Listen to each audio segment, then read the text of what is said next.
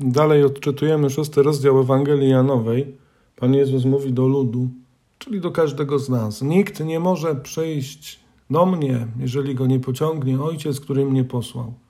A ja go wskrzeszę w dniu ostatecznym. Napisane jest u proroków, oni wszyscy będą uczniami Boga. To o nas. Będziemy uczniami Boga. Jak Izajasz, jak Filip, jak ten urzędnik królowej etiopskiej Kandaki, który zarządza całym jej skarbcem, a czyta w swoim wozie e, księgi święte, no to jesteśmy uczniami Boga.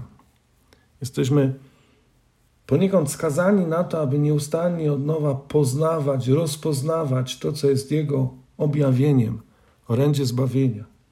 W szkole, jak to w szkole, bywa lepiej czy gorzej. Egzamin maturalny trudniejszy, łatwiejszy.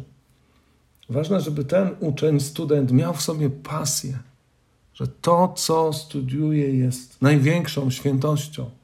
Oto źródło mądrości, oto recepta na szczęście.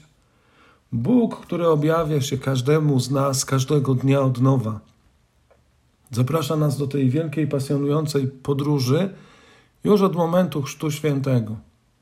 Patrzymy na tę scenę z dziejów apostolskich. Duch Święty który wstępuje do serca człowieka wyznającego swoją wiarę. Wierzę, że Jezus Chrystus jest Synem Bożym. Duch Pański, który porywa Filipa, on z radością głosi dalej Ewangelię od miasta do miasta. A ten Etiop, który przyjął przed chwilą chrzest, z radością rusza swoją drogą. Wszystkie te drogi prowadzą do nieba.